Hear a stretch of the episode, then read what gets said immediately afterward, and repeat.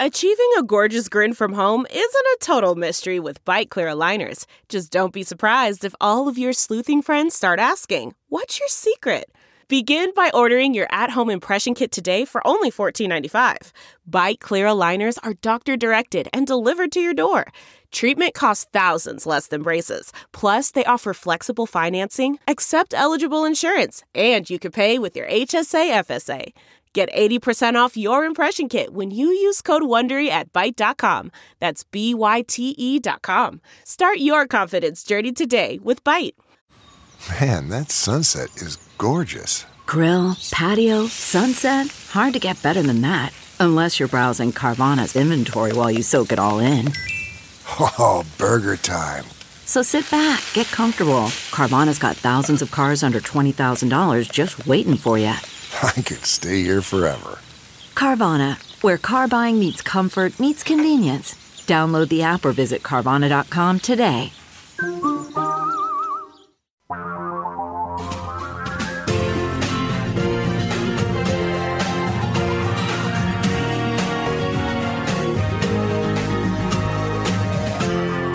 This is the Thom Hartmann Program. And greetings, my friends, patriots, lovers of democracy, truth, and justice, believers in peace, freedom, and the American way. Now, you know, eventually some official brand may come out. I am proposing Sedition Day, January 6th. You know, I'll explain exactly why in just a moment. But uh, number one, and just to give you an overview of our day, overthrowing democracy is not the same thing as protesting police violence, uh, contrary to what you may have read in all the responses to my tweet. As Biden told us, we stand at an inflection point of history. The fate of democracy here and around the world is actually hanging in the balance. Hopefully, our Attorney General was listening to President Biden's speech. I'll get to that, as I said. Also, House progressives to restore American democracy in, have endorsed legislation to add four new seats to the Supreme Court. Good on them. Jazmine Ulloa, who was inside the Capitol on January 6th, is going to drop by. Jimmy Carter weighs in on the depravity of Donald Trump. Uh, he's got an op ed in the, uh, I believe it's the Washington Post. There is a lot to cover today, an awful lot to cover today. And I want to start out with my rant over at HartmannReport.com. It's titled Sedition Day Overthrowing Democracy is Not the Same Thing as Protesting Police Violence. You know, the anniversary of hundreds of Capitol Police, House and Senate staffers, members of Congress, and people who work in the in the seat of our nation's government, you know, food service workers, janitors, right across the board, successfully fighting back the first violent assault on a congressional session in the history of our republic. This has never happened before. Trump's followers and their fellow travelers, including 139 Republicans in the House and eight in the Senate, tried their best to end our way of government. They incited, participated in, and are now justifying the first violent attack on Congress since the Constitution was signed 235 years ago. And they failed. And so I'm saying, hey, let's call it Sedition Day and let's think of it like kind of like Guy Fawkes Day. I mean, you know, the, the names of these politicians are going to go down in history along with Benedict Arnold and Robert E. Lee. But the rest of Congress, including a number of Republicans, did the right thing and came back into session the night of January 6th, late into the night, and finished the job of establishing the peaceful transfer of power in the United States, which is the hallmark of democracy here and around the world. I mean, these people are heroes. You know, England had a similar moment back when Robert Catesby and Guy Fawkes tried to blow up Westminster, uh, you know, the Parliament building in 1605. And that was, by the way, they were trying to blow it up during the official opening of Parliament when James I would be there, when all of his ministers would be there, when all the members of Parliament would be there. This was a massive assassination attempt. In the aftermath, as the Encyclopedia Britannica writes, quote, Parliament declared November 5th a national day of thanksgiving the first celebration of it took place in 1606, the next year. It's celebrated with fireworks today, revelry in the United Kingdom. I think we should celebrate our victories. One of our callers yesterday, you know, suggested this to me. I completely agree, and I and I thank him for that. But Merrick Garland gave a speech to the nation. I didn't have an opportunity to comment on it afterwards. I thought he said a lot of great things. You know, he said we're going to hold people accountable for January 6th, no matter who they are, no matter where they are. The one thing which you would just expect, you know, he said, you know, we're going to follow the facts wherever they lead. Great. He, however, left far more ambiguous the question of what will be done with those members of Congress who conspired to overthrow our government. And then he went into this really weird thing. He started talking about other kinds of crime in the United States. Merrick Garland did, our Attorney General. He said, We have all seen that Americans who serve and interact with the public at every level, many of whom make our democracy work every day, have been unlawfully targeted with threats of violence and actual violence. He talked about election officials and election workers. Okay, that's Republicans going after them. Airline flight crews, that's Trump pumpers. School personnel, Trump pumpers. Journalists, Trump pumpers. Local elected officials, U.S. senators and representatives. All of these people have been, you know, basically attacked by right wingers.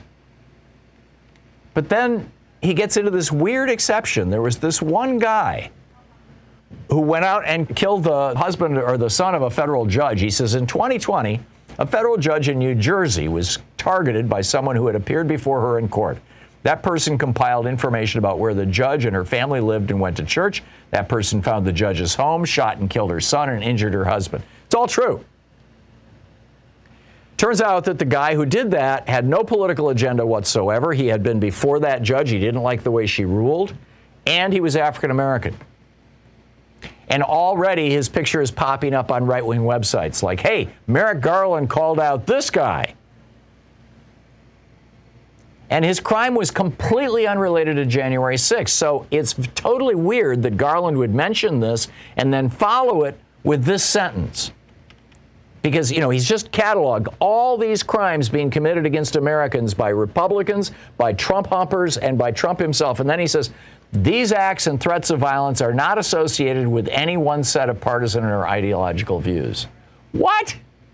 Seriously? I mean, I get it. He's trying to appear even-handed and all that, but uh, you know, no. So I tweeted about this yesterday. Yesterday afternoon, after I got off the air, after I'd finished hearing all of Merrick Garland's speech. I tweeted, I can't believe I just heard Garland say essentially that political violence is a problem on both sides. This both sidesism is a cancer in our political and media uh, arenas that simply gives more license to neo fascists who advocate, threaten, and then use violence. I'm astonished. That's what I tweeted. And somebody must have, or Twitter's algorithm or whatever, somehow it got into the right wingosphere.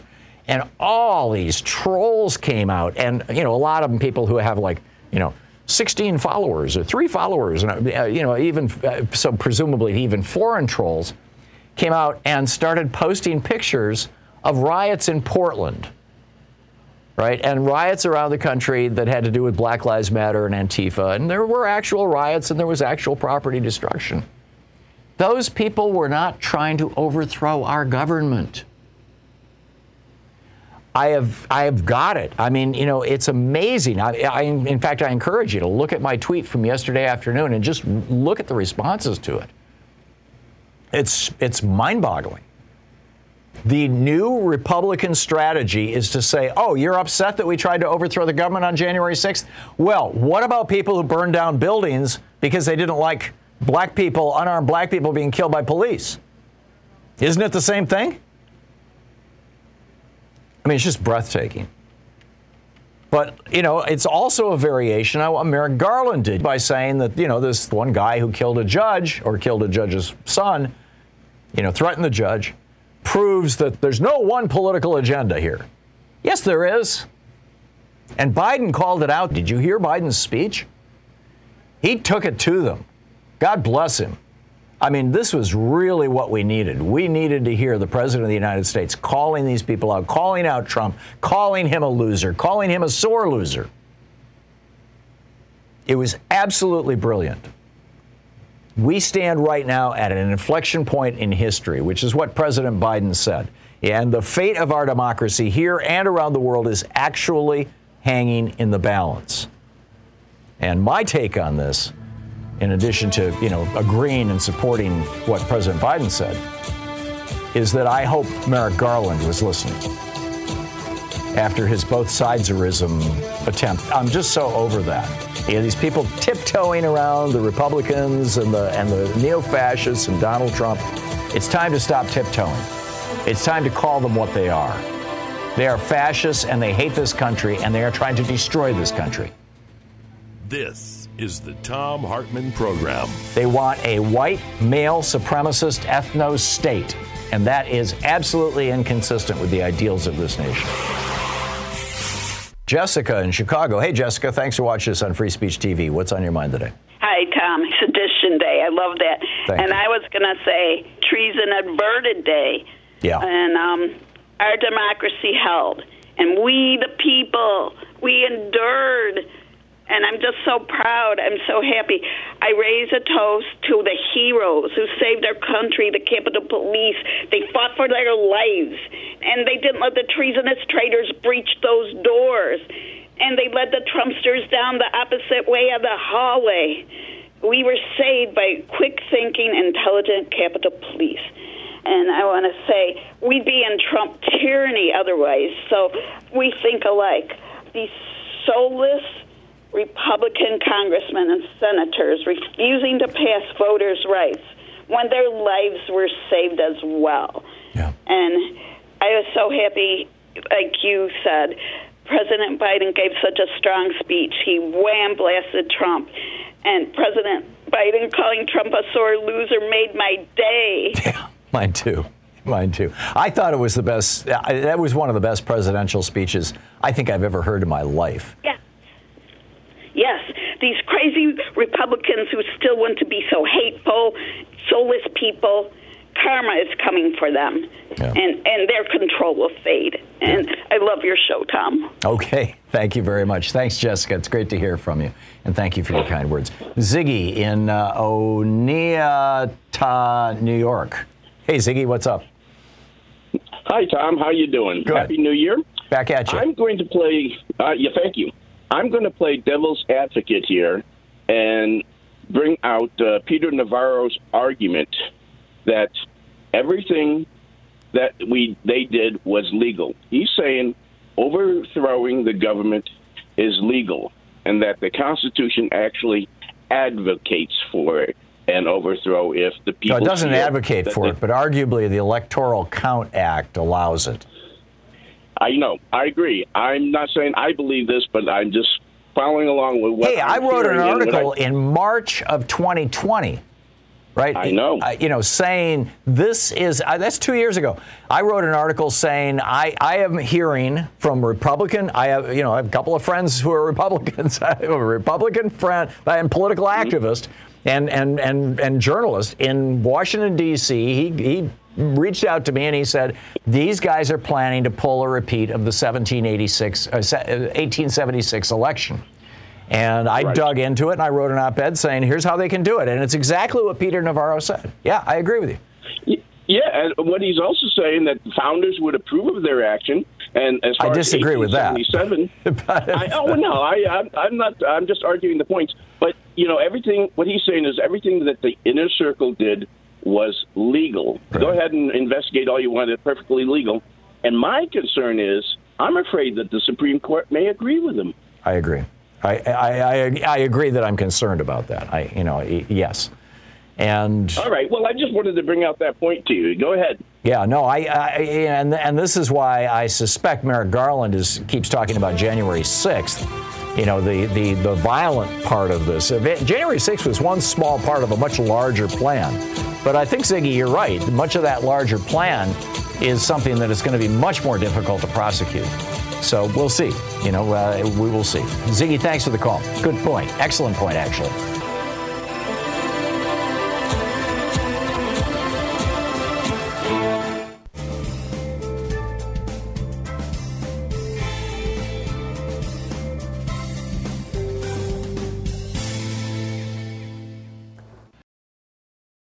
Sometimes Louise and I just crave a restaurant quality dinner at home without doing all the work or driving. Well, Cook Unity is the first chef to you service delivering locally sourced meals from award winning chefs right to your door every week. And it appears to be less expensive than other delivery options. Go to cookunity.com slash Hartmann with two N's or enter the code Hartmann with two N's before checking out for 50% off your first week. We just received our first meals from Cook Unity, and what a huge difference it is to get the best chefs in the country to bring creative, delicious meals to us and you every week. Every meal is handcrafted by chefs and made in local micro kitchens, not large production facilities. We just had the Chipotle maple glazed salmon with green beans and mango pico de gallo. It had everything we love in a meal. They have all sorts of options like vegan, paleo, pescatarian, gluten free, and more. Menus are posted two weeks in advance, so you have plenty of time to choose. Experience chef quality meals every week delivered right to your door. Go to cookunity.com slash Hartmann with two N's or enter the code Hartmann with two N's before checking out for 50% off your first week. That's 50% off your first week by using the code Hartmann or going to cookunity.com slash Hartmann. Delve into the shadows of the mind with Sleeping Dogs, a gripping murder mystery starring Academy Award winner Russell Crowe. Now available on digital. Crowe portrays an ex homicide detective unraveling a brutal murder he can't recall. Uncovering secrets from his past, he learns a chilling truth. It's best to let sleeping dogs lie. Visit sleepingdogsmovie.com slash Wondery to watch Sleeping Dogs, now on digital. That's sleepingdogsmovie.com slash Wondery.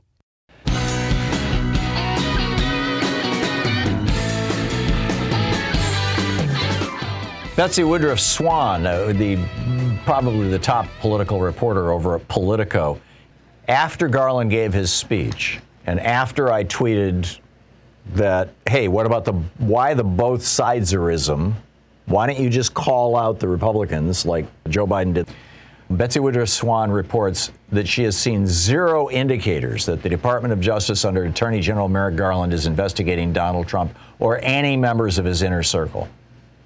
This was on Nicolle Wallace's show yesterday. She said, uh, I've seen zero indicators whatsoever that the DOJ is investigating the people close to Trump and Trump himself in relation to their efforts to overturn the election.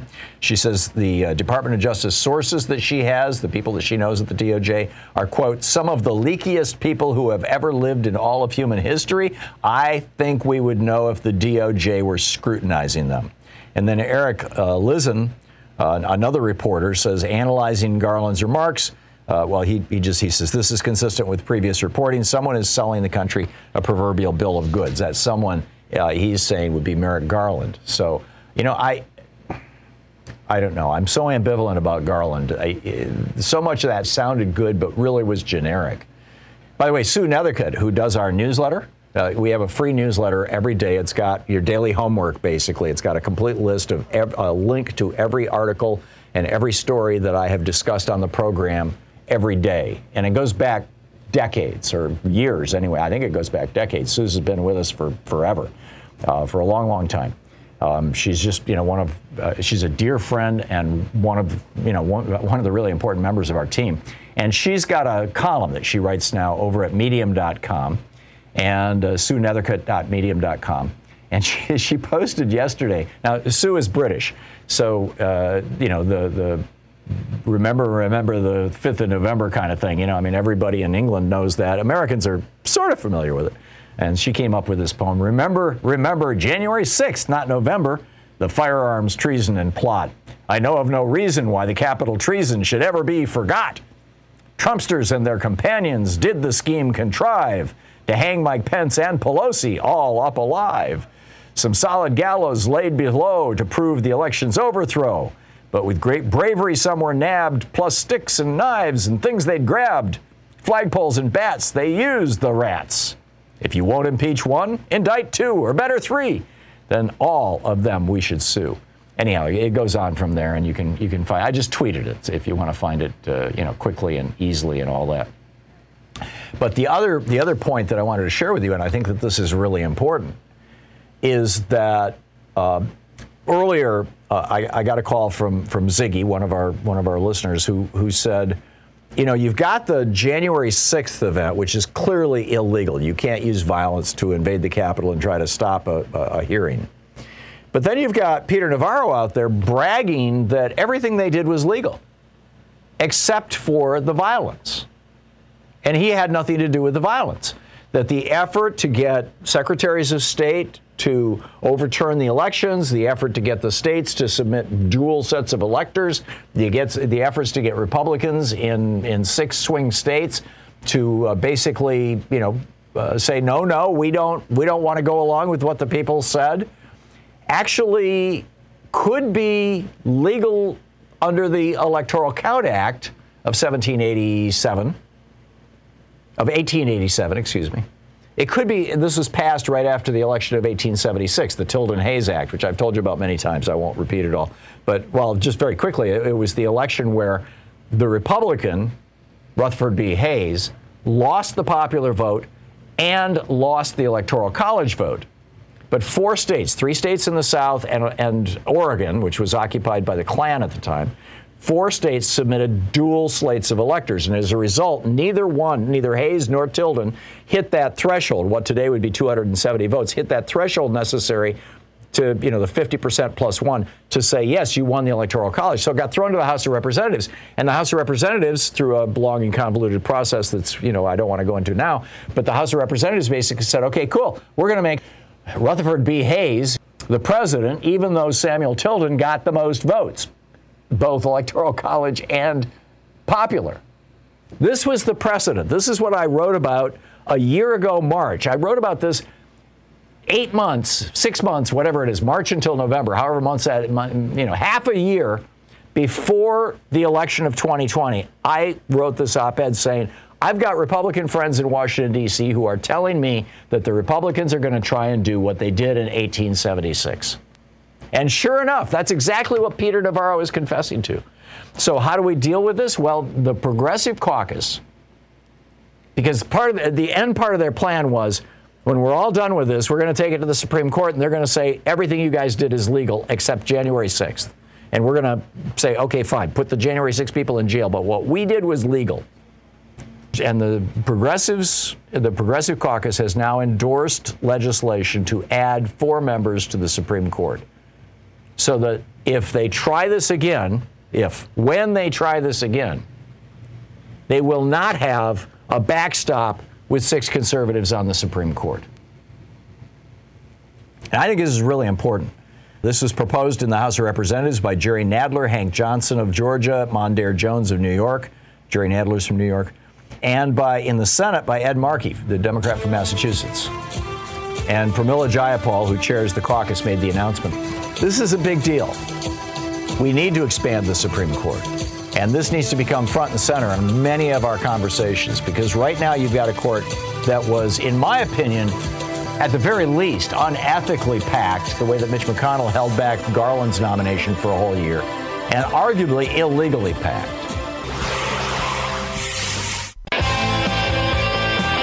We'll be getting to your calls in just a few moments, but uh, right now with us is Jazmine Ulloa, uh, the political reporter for the Boston Globe, who was reporting from inside the Capitol on January 6th and just published a brilliant piece over at bostonglobe.com. The headline I didn't think I was going to go home that day. Congressional staffers recall the lingering trauma of the January 6th attack. Jazmine, welcome to the program. Tell us about your experience on that day. Hi, thank you for having me. Yeah, so that day I was, it started really early for me. I got to downtown in, in the morning and, and made my way over first to the Washington Monument to interview Trump supporters. Um, so I'd spent most of the, the, the day talking to people, and I could already see how palpable the emotion and the outrage was amongst Trump supporters. I walked down Pennsylvania Avenue all the way to the Capitol because so many streets were were blocked off, and um, so down the same streets that we would see these rioters come down. And I was working in the in the Capitol in the press gallery when when we heard the the crackling on the radio warning us to stay away from the windows and doors.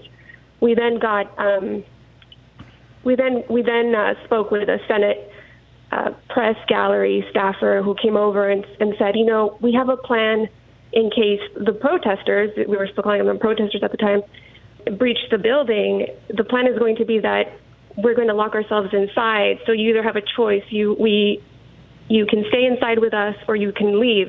You or you can or you can go out, but you're not going to be able to come in and out. So.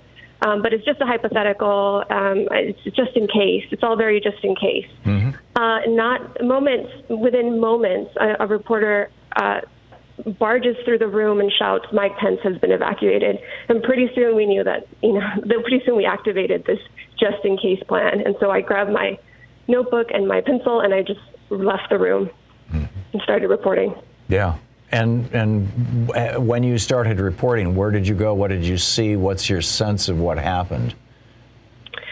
As soon as I left the building, I, I tried. I tried. As soon as I left the press gallery, I tried going down the stairs, and I came across this this group, this bedraggled and lost-looking group of of rioters, and I, I I immediately pulled out my camera and started filming, and my mind immediately went um, to the El Paso shooting. I had covered the aftermath of, of the shooting in my hometown, which was where when a self-proclaimed white supremacist drove 11 hours in, on a quest to quote unquote kill Mexicans. And so I had spent a lot of time um, delving into white supremacist extremist groups.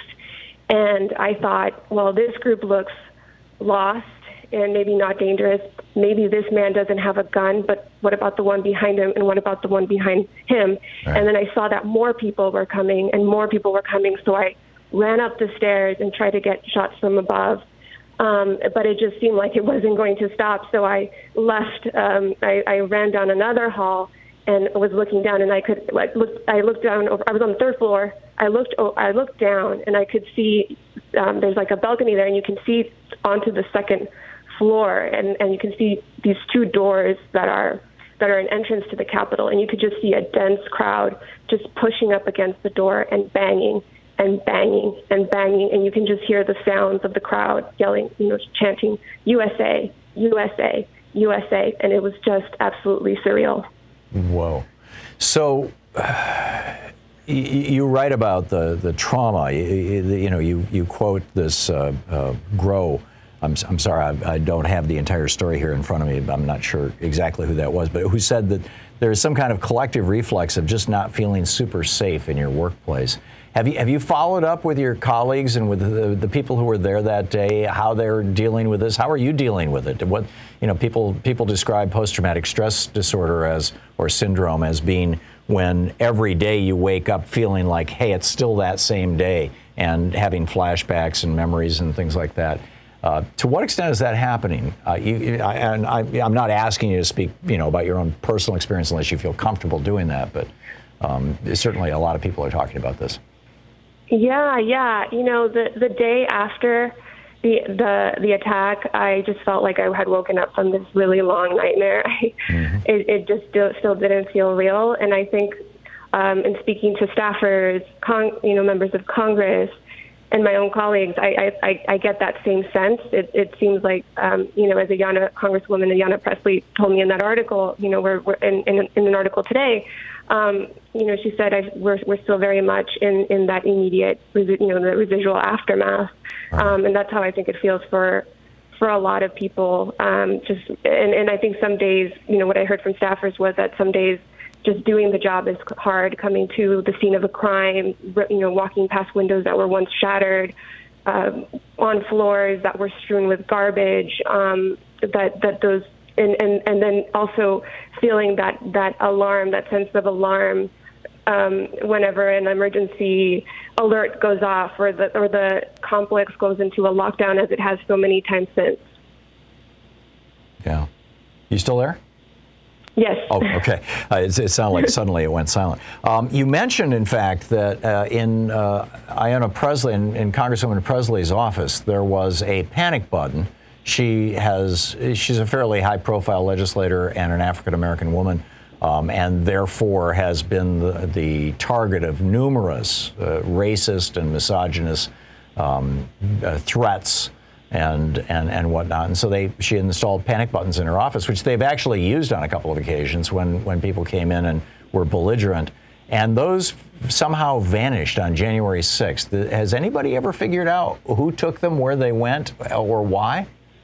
No, no, that still remains under investigation. And I, and actually, Sarah Groh, who, who you quoted, she's she's her chief of staff, and she's the one mm. who noticed, who first noticed the panic buttons were missing. I, I just spoke with her because it had been in, reported in, in the weeks, or I believe in the days or in the weeks after that, uh, immediately after the attack that it could have just been an operational oversight that it happened once when they switched offices. And she said, no, we, we looked into that. That's been refuted. We were all hoping that it was an honest operational mistake. That that does not appear to be the case, and we still haven't gotten answers. And of course, she said, "I understand. You know, there's there's so many things under investigation. There are still so many unknowns about that day. This isn't by you know but you know one of the most important, but it is one that haunts her. Do you know if those panic buttons were the kind of things that are wired and installed by electricians that would be you know very very difficult to rip out, or if they were you know some of the more modern kind of Bluetooth things that you just stick on? Uh, you know, stick under a desk with a little bit of uh, double-sided adhesive, and they have a battery in them. Uh, that would be a whole lot easier to just grab and walk away with. Um, it sounded it sounded more like the the former, um, the way she she described it without going into too much detail. The other thing is they couldn't go into too much detail about where they were or or what they looked like. Sure, security. I get it. But, um, but it, it sounded like it was something that you know you could tell that it had been systematically torn off. Torn wow. off. Wow. Wow. The, you know, there's so many of these little things that have kind of fallen through the cracks of reporting that are uh, I, you know, I, I, frankly had forgotten about that. I mean, you know, I hadn't thought about it in months. I mean, literally not totally forgotten about it, but I hadn't thought about it in months. And, and I read it in your article in the Boston Globe today. Um, and and uh, we're talking with uh, Jazmine uh, Uyaya, Ulloa. Forgive me if I'm mispronouncing. Um, and uh, who just wrote this brilliant piece in today's Boston Globe. I didn't think I was going to go home that day. Um, it's it's it's remarkable. Jazmine, uh, just to, to wrap this up, what what lesson, what message would you want Americans who are listening to this conversation to take from your experience? Um, I think you know I'm, I'm looking out the same window that I was looking out, one of the same windows I was looking out and seeing the street, the, the crowds of protesters, and um, I'm, I'm re- still reporting on it all day today on, on on the aftermath. And I think one of the things that I um, want people to take away with is just to connect the dots that, that this was part of a this was a culmination of, of far right and white supremacist extremism, that it's part of a much more dangerous strain that we've seen escalating um, for, for years now. You know, one of the first things I covered when I was a reporter at the LA Times was a, a bloody uh, scuffle between anti-white supremacists and um, uh, white and, and neo-fascist and, and white supremacy groups uh, right outside the, the Capitol in Sacramento. So hmm. I had already been exposed to this this type of, of violence. I had seen it again in my hometown of El Paso, and I, I just hope we don't see it again. Yeah, it, it is. Uh, are you reporting from the Capitol today? Is that what I understand? Yes, yes. I'm actually looking out one of the, so, the same windows I was looking out and, and seeing a dense crowd, and, and today it's just quiet and police and just a couple of tourists. Okay, so I, I'm assuming it's a somber day in the Capitol building. It's a somber day. I think that the, the mood is, is light, and, and people are um, are, are relieved. Yeah. Are, are relieved. yeah, it's, it's have made it through another day. Yeah, it's got to be a, a, a difficult, an extraordinary and difficult moment. Jazmine, thanks so much for dropping by, and thanks for writing this brilliant piece in the Globe. It's great talking Thank to you. Thank you. Thank you. Sedition Day, what do you think? celebrate the fact that democracy survived? Will it survive the next five years?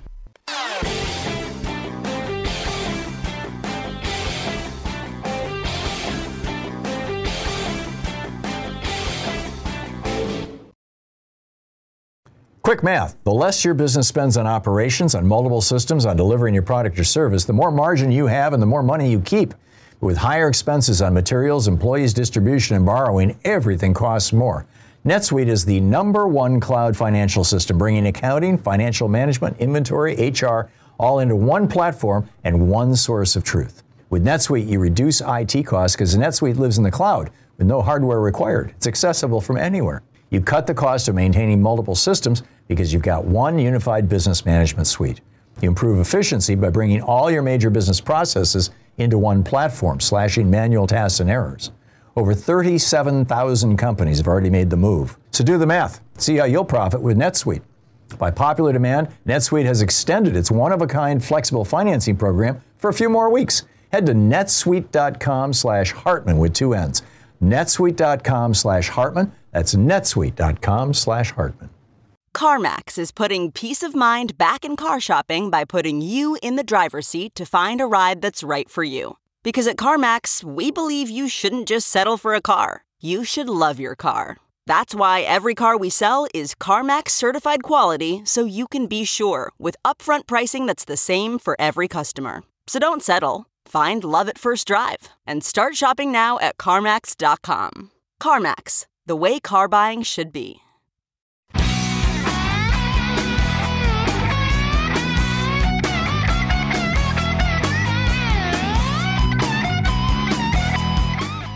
Donald Trump's depravity continues, but another former president, Jimmy Carter, is stepping forward and calling us to our higher our higher selves. He, he writes uh, one year ago, a violent mob guided by unscrupulous politicians.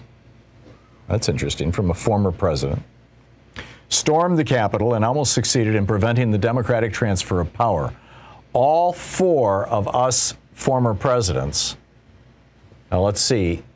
That would be Jimmy Carter, Bill Clinton, George W. Bush, Barack Obama. That's four. No mention of Trump, apparently, uh, as a former president. Anyhow, all four of us former presidents condemned their actions and affirmed the legitimacy of the 2020 election. There followed a brief hope that the insurrection would shock the nation into addressing the toxic polarization that threatens our democracy. However, one year on, Jimmy Carter writes, promoters of the lie that the election was stolen have taken over one political party and stoked distrust in our election, uh, our electoral systems. And then he goes on to take on the politicians in his home state of Georgia, in Texas, in Florida. It's an absolutely brilliant piece.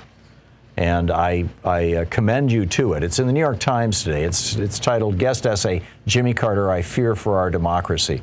It was actually published yesterday afternoon. But the depravity of Donald Trump is just astonishing. Uh, the Daily Beast is reporting, uh, the, two, the two reporters there, Asawin uh, Suebsaeng and uh, Will Sommer are reporting that um, as the lawmakers were fleeing for their lives, and Donald Trump was watching this on TV. Um, this is from from from some of this reporting. According to three people with direct knowledge of the matter, the twice impeached former president had noticed the emotional accounts, particularly from Democratic Congresswoman Alexandria Ocasio Cortez. In several conversations with close allies over the past 12 months, again, I'm quoting from the reporting, Donald Trump has repeatedly made fun of the idea that certain legislators, police, or journalists were traumatized by the violent events of that day. The ex president has speculated that his critics are faking their trauma and anxiety for attention. Other times, he's done poor, whiny impersonations of perceived enemy lawmakers crying about the riot. This is disgusting. And then today, uh, yesterday, on Wednesday, eh, the you know the day before Sedition Day, there the, John Bennett, who's a right-wing writer over at uh, uh, Roll Call, right-wing publication, put out a press release that falsely said, lied falsely said that the Biden administration was calling for vaccine mandates for kids. They're not. And in response to that, Trump put out this message quote, This is an outrage, and MAGA Nation should rise up and oppose this egregious federal government overreach. Right. The day before Sedition Day, you keep in mind, January 5th, a year ago, Trump was saying, rise up, come, come with us to, to Washington, D.C. the following day on Sedition Day.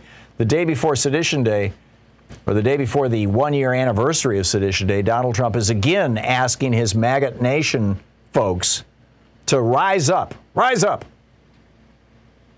And then Stephanie Grisham yesterday went on CNN. Now, Stephanie Grisham was the press secretary for Melania Trump and was, you know, tightly involved for quite some time with the Trump family and, and, and certainly, you know, knew what was going on. and was in the White House on January 6th.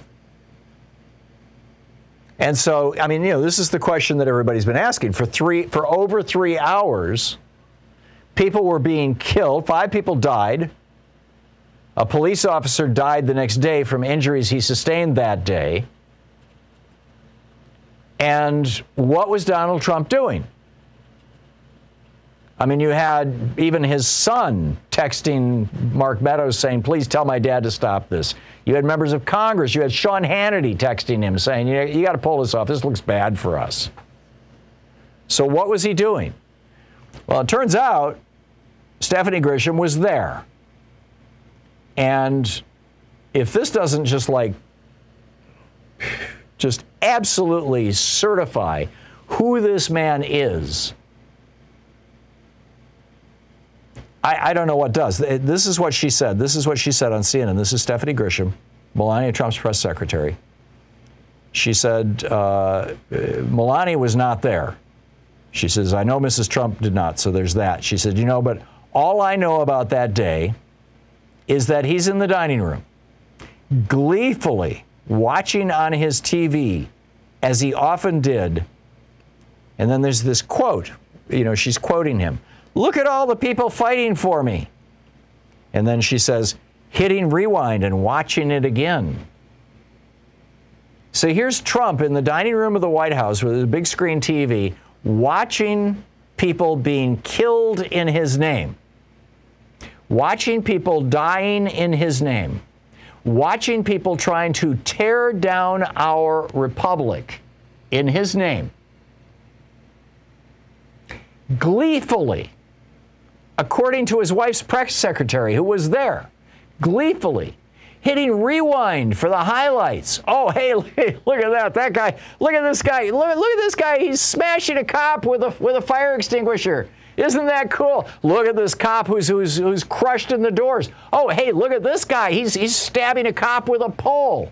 140 police officers ended up in the hospital as a result of that day. One died the next day from his injuries. And Donald Trump is sitting in the White House gleefully watching this, hitting the rewind button to, to relive the highlights for a full three hours. And an hour and a half into it, when Mike Pence refused to, to basically steal the election, Donald Trump tweets that Mike Pence has failed us. And what happens then? the crowd starts chanting, Hang Mike Pence, hang Mike Pence. And Donald Trump is uh, watching this on TV going, Hey, this is cool. I mean, it doesn't get worse than this. I, I, I don't know how to define this as anything other than depravity. Anyway, let me pick up some of your phone calls. Kathy in Kalispell, Montana. Hey, Kathy, what's on your mind today? Hi, Thom. I like the idea of calling it Sedition Day, except for one thing. This is also the day we are supposed to certify elections. So I want to propose that we call January 6th Triumph Day because democracy triumphs albeit barely. I'd, I'd Let's remember find, democracy won. I'd find a word that doesn't so closely resemble the word Trump. I get your point, though, Kathy. I mean, I was just thinking of it typographically. You know, it would almost look like Trump Day, Triumph Day. Um, uh, and, and, and I got to say, you know, I uh, initially when I was thinking, you know, call it Sedition Day, that you know, and and celebrate, you know, having overcome sedition that you know there are going to be people who are going to celebrate the fact that it was an attempt at sedition, and uh, you know. But then I, you know, I was looking at the way they've done it in the UK now for uh, what since 1605. Uh, what is that? 400 years, um, uh, or more, 420 some odd years, 415 years um, 16 years. And, uh, you know, they call it a Guy Fawkes Day. And Guy Fawkes was the bad guy. You know, he was the one who tried to kill Parliament, but they call it Guy Fawkes Day, Fawkes Day, and they wear masks of him. I mean, I could see you know, people, uh, and, and some people have, you know, misunderstood that. And the Guy Fawkes mask has been, you know, was adopted by, uh, you know, uh, Anonymous, for example, as a, you know, we're the good guys. Um, I don't know. Maybe maybe we should call it. Uh, uh, I don't know. We need to we need to to crowdsource this, but. We'll, we'll pull out a, yeah triumph triumph day. Okay, we've got we've got a vote for triumph day and a vote for sedition day. Kathy, thank you very much for the call. It's great to hear from you. Uh, Jim in Santa Fe, New Mexico. Hey, Jim, what's on your mind today? Hey, Thom. Thanks for taking my call, my friend. Sure. Uh, happy gloomy one six. I ha- can't say happy insurrection. It just doesn't make sense. Yeah. But anyways, Thom, I'm I'm wondering. Uh, my question to you is how many votes does it take in Congress, and do we need some kind of Republican support in order to expand the Supreme Court? Which is a very good question. It takes a simple majority in both the House and Senate, according to the Constitution. Now, the Senate rules, which is where the filibuster comes from, it's not in the Constitution. The Senate rules would prevent it from being passed without 60 votes unless they make an exception to the filibuster. Um, but the Constitution says that uh, you can modify the Supreme Court however you want with a simple majority vote. Article 3, Section Mm. 2. But does that maybe throw a wrench in it with Manchin and Sinema?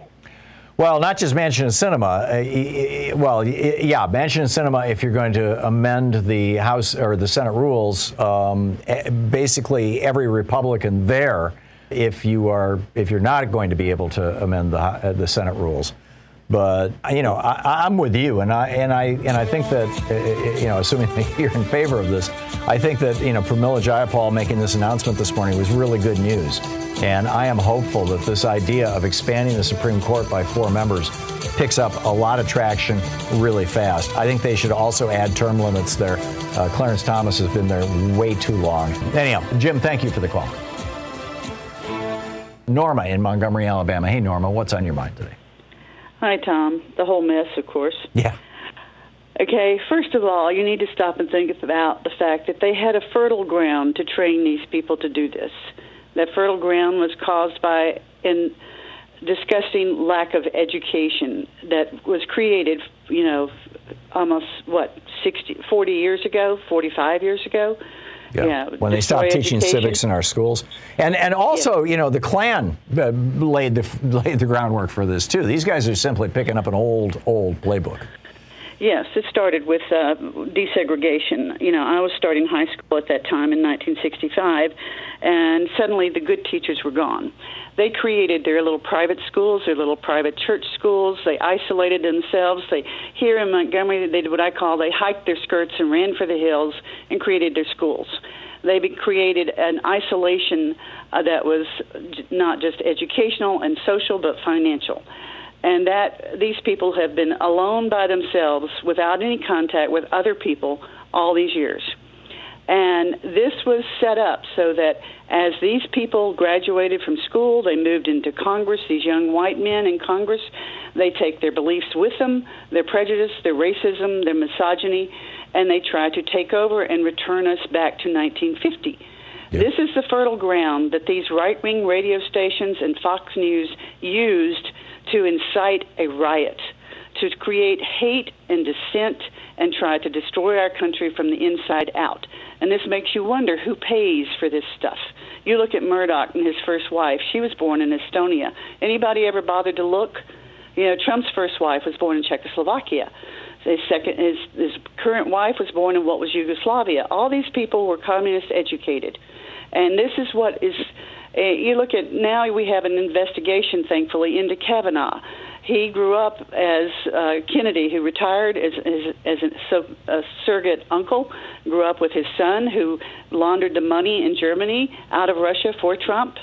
All of this stuff uh, to me, I don't want to sound like a conspiracy theorist, but if you look back at what has been done to our country in the last 40 years, destroying the middle class, destroying our base, our so-called basic values of being Americans and, and proud and moral and ethical with integrity, that disappeared in the past 40 years, and this became a fertile ground for these I don't know what is wrong with Congress. Do they have some kind of psychological thing where they have the divine right of kings because they own their jobs, they own their seats, and they can do whatever they want? And when they lose, they have a temper tantrum and they decide to take over the government because they own it. It's theirs. Well, for the It's Republicans, they know that no matter what they do and no matter what they say, there are right-wing billionaires and big corporations that will continue shoveling money at them, and they therefore they don't need to care about their voters because those people will carpet bomb their districts with advertisements that say whatever needs to be said to get them reelected. You, ha- you have They no idea what's going on down here. we But- have people who worked for Trump running for the Senate, running for governor.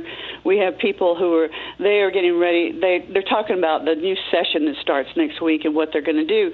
But they have these bills that they're not talking about that will work the same way here in Alabama they did in Georgia. Yeah, I'm with you. And- Nor- Norma, forgive the interruption, but we're going to hit a break here in 30 seconds that I can't control. A quick question. You mentioned Justin Kennedy, the son of Anthony Kennedy, the Supreme Court Justice, and Brett Kavanaugh in the same breath and said they grew up together. Did you mean literally? They Yeah. knew each other Yes. as children? Didn't I did not know know that? that. No, tell me about this. Oh, that was that came out during the the verification, you know, the um, confirmation hearings. That was that was everywhere, and I, I did assumed that it was. Tr- I don't know, but that's one of the reasons why there's now an FBI investigation into that confirmation. Wow. Wow. Okay, uh, Norma, thank you. I, I consider you a reliable source, so I'll take that at face value. Well, Um, I, I'm pretty sure that that's what I was hearing. Yeah. Know? I'm going to have to do some uh, research myself. Norma, thanks so much for the call. It's great to hear from you. Always great to hear from you.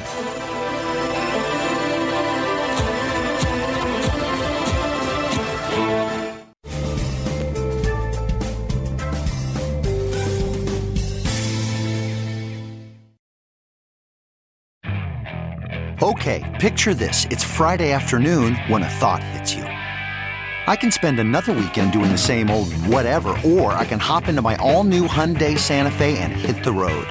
With available HTRAC, all wheel drive, and three row seating, my whole family can head deep into the wild. Conquer the weekend in the all new Hyundai Santa Fe. Visit HyundaiUSA.com or call 562-314-4603 for more details. Hyundai, there's joy in every journey.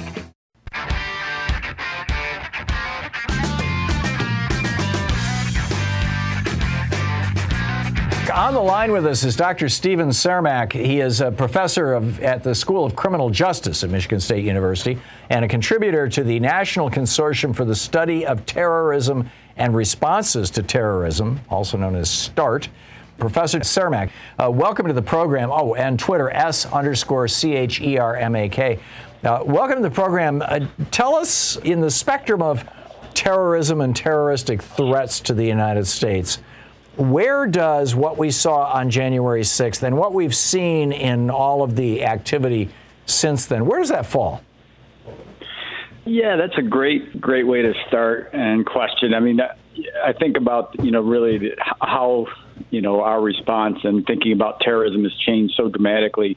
You know, I started studying terrorism back in '95 after the Oklahoma City bombing, uh, which of course was an extraordinary mass casualty event, um, and then sort of running it through through 9/11, and over the last 20 years, uh, there's just been an incredible attention to this issue, and so this particular, I, I mean, the the events uh, from January uh, 6th of last year were, you know, unprecedented in, in a lot of different ways. Um, but certainly in, in, terms of the magnitude, as well as, as the effort, as well as, well as uh, sort of the overall response. When Osama bin Laden and his, his merry band attacked the United States, bin Laden said that his goal was to bankrupt America. That, that you know, if he just waved one flag in Afghanistan, the, the entire military from America would come running and it would bankrupt our country. And it, he pretty accurately actually predicted what George Bush's response would be. But we're still here, and he's not. How much of a threat is right-wing terrorism, this white ethno nation, this white ethno state uh, pseudo nationalism that is promoted by by Trump and by the people who follow him and and these white supremacist militias. How how big a threat to the United States is that compared to, let's say, Al Qaeda? Yeah, you know that's a, again a fantastic you know question, and, and sort of it's kind of a loaded question in terms of thinking about the nature of threats and, and what do you mean by a big threat. But you know, over time, you know the the number of so one of the things I study is violence by uh, domestic extremists, uh, mm-hmm. both uh, Al Qaeda uh, influenced individuals, but also the far right and the far left. And if you look at you know the last 20 years, uh, the far right has been generally stable uh, in terms of the number of violent uh, homicides uh, and other violent events that they've participated in. And then the general rule, I think, is that there's more, uh, generally more far right incidents uh, in any particular year compared to the other uh, types of groups. But the but when Al Qaeda or associated movements uh, actually succeed and carry out an attack, uh, there tends to be more casualties. Yeah. Um, although I, you know, I Tim McVeigh might have pointed the way. I mean, he was he was playing out the Turner Diaries scenario. This is a novel that all of these guys, all these right right wing white supremacists, uh, you know, have read that and and the Camp of the Saints, and and in that I'm sure you're familiar with it. In that in that book, um, you know, it starts off with a guy blowing up a federal building, and then the federal government over responds by trying to take people's guns, and you know, and, and that produces the Civil War, and in the end, uh, you know, all the de- all the brown and black people are dead, and the white patriots are the last ones standing. Uh, you know, correct me if I'm mischaracterizing the book. It's been uh, at least a decade since I read it, but um, uh, to what extent is that still the fever dream of the right? I mean, literally a, a brand new civil war with mass casualties of largely minorities in the United States? Well, that's you know, again, you're you're right on point in terms of you know, kind of how this all you know kind of kind of ties together you know in terms of the sort of the kind of the web and you know the ebb and flow you know of you know political dissension and, and concerns uh, as well as kind of movement uh, where you see you know a significant, you know, movement to you know, sort of involvement in in these types of groups, white supremacist groups, and others. You see a, a growth in those types of hate groups. You see some growth in, in terms of the amount of you know violent activities and concerns, uh, you know, that has been occurring over the last you know five or uh, six years uh, and some backlash uh, because of that. And so, you know, I, I think the nature when you talk about the Turner Diaries and other things, again, when you think about 1995 and, and how much technology has changed and how much uh, and how uh, people talk about these issues, not you know, by buying a book, uh, you know, or mm-hmm. reading, you know, racist newsletters. They do it on online, uh, uh, in social media, um, and that's really a big part of the sort of driving force behind both, uh, you know, kind of the radicalization towards extreme views as well as radicalization towards action to, right. to sort of support we, those we, views. We have had right wing terrorism in this country for a long, long time. I mean, uh, after the failure of Reconstruction in 1877, um, you saw the, the reemergence of the, the Ku Klux Klan uh, or the, the, the, the, major emergence of it. And of course, it went on steroids after Woodrow Wilson played Birth of a Nation, you know, in the, in, the, in the White House. And this incredible recruiting film became the number one movie in America for the Klan. Um, and we have tried we've tried demonizing people who are racists and and you know trying to uh, damage America. We have tried imprisoning them. We have tried marginalizing them.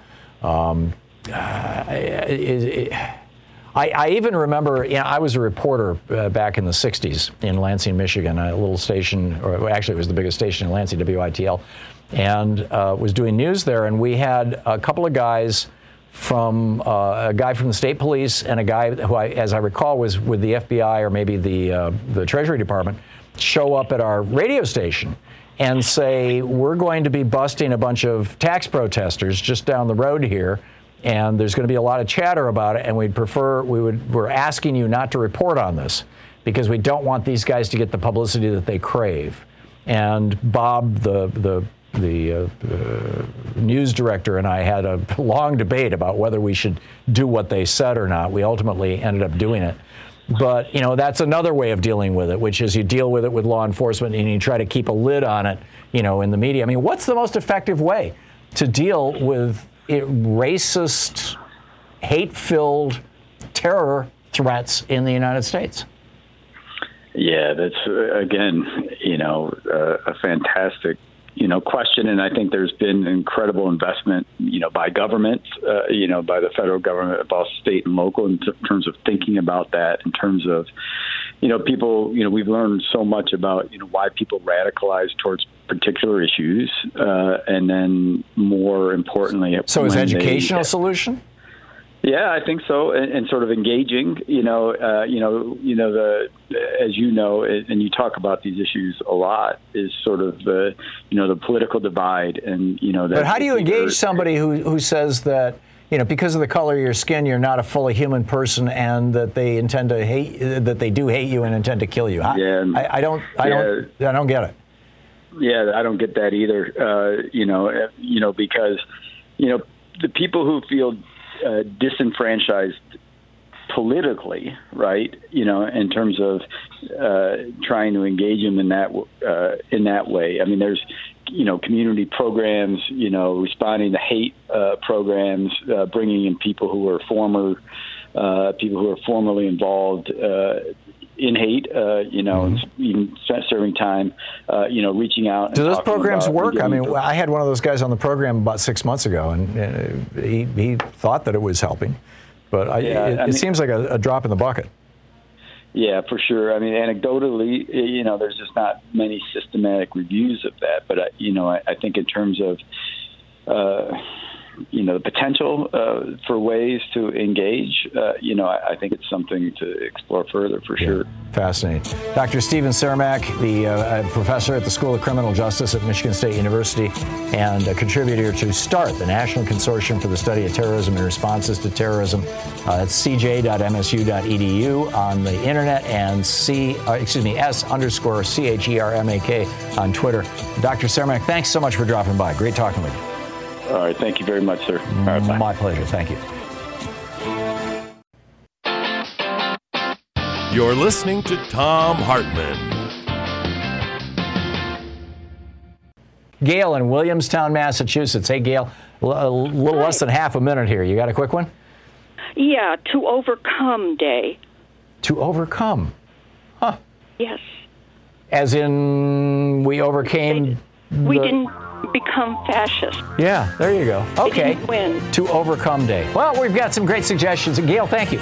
We've got some great suggestions here. I do think we, we need to brand the day. I think that the Democratic Party, I think the nation, frankly, should brand the day so that we never forget it. Because this is the day that democracy almost died, but didn't. We succeeded. Other countries have fallen. Many other countries have fallen. We didn't. We're still here.